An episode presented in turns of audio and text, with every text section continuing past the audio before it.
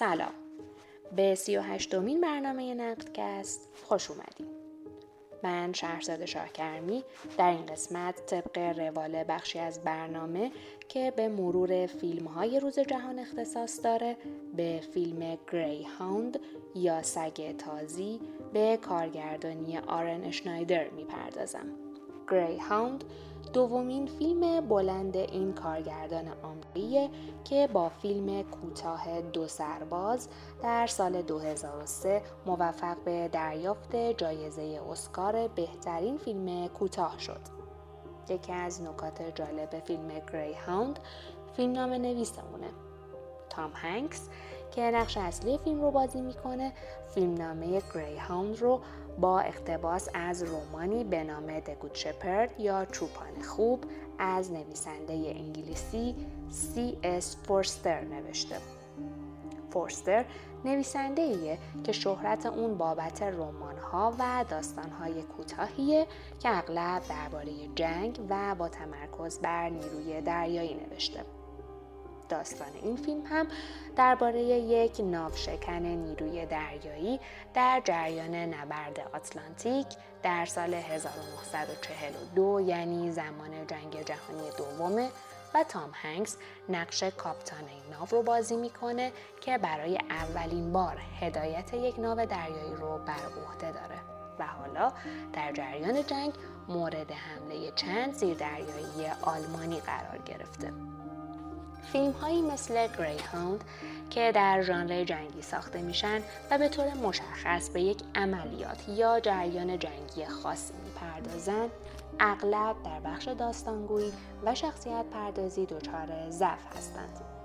یکی دیگه از این نمونه ها فیلم دانکرک اثر کریستوفر نولان و نمونه ایرانی اون فیلم تنگه ابو ساخته بهرام توکلیه. این فیلم ها عمدتا در ورطه حادثه هیجان آور و تعلیق آمیز تاریخی و جنگی مشخصی غلط می‌زنند و در مسیر داستانگویی و شخصیت پردازی به بیراهه میرن. اشنایدر و تام هنگس در گریهاند تلاش کردند ابعاد متفاوتی از شخصیت کاپتان ارنست کراوس رو به نمایش بگذارند. در آغاز فیلم و در نمای معرفی شخصیت کاپتان کراوس شاهد یک نمای ضد نور و ایستاده از شخصیت هستیم که قرینه اون در پایان بندی با همون میزان سن تکرار میشه. این نما کاپتان رو به عنوان یک شخصیت مذهبی به تماشاگر معرفی می‌کنه. کاپتانی که در حین نبرد بر روی دریا هم اشاراتی به کتاب مقدس داره. از سوی صحنه وداع اون با مشوقش بعد دیگه ای از شخصیت و زندگی ارنست کراوس رو ارائه میده. اما این وجوه از پرداخت شخصیت در همین سطح باقی میمونن و کاپتان کراس رو به یک شخصیت تیپیکال تبدیل می‌کنن که تماشاگر از همون ابتدا می‌تونه موفقیت اون رو در پایان نبرد حدس بزنه. اما در این حال بازی کنترل شده و زرافت هایی که تام هنگس در ارائه نقش به شخصیت ارنست اضافه کرده بخشی از ضعف های برآمده از فیلمنامه رو پر می‌کنه. برای بهرهگیری فیلم از جلوه های دیجیتال برای بازسازی بسیاری از صحنه ها به خصوص صحنه های حمله و شلیک زیردریایی نور و رنگ در فیلم کارکرد صحیحی دارند. رنگ فیلم عمدتا در تونالیته یا رنگ مایه خاکستری قرار داره.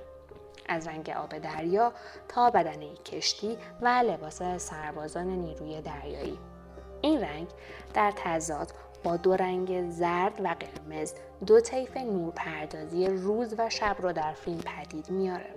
در روز رنگ زرد و در شب رنگ قرمز که سبب ایجاد فضای ملتهب در فیلم میشه.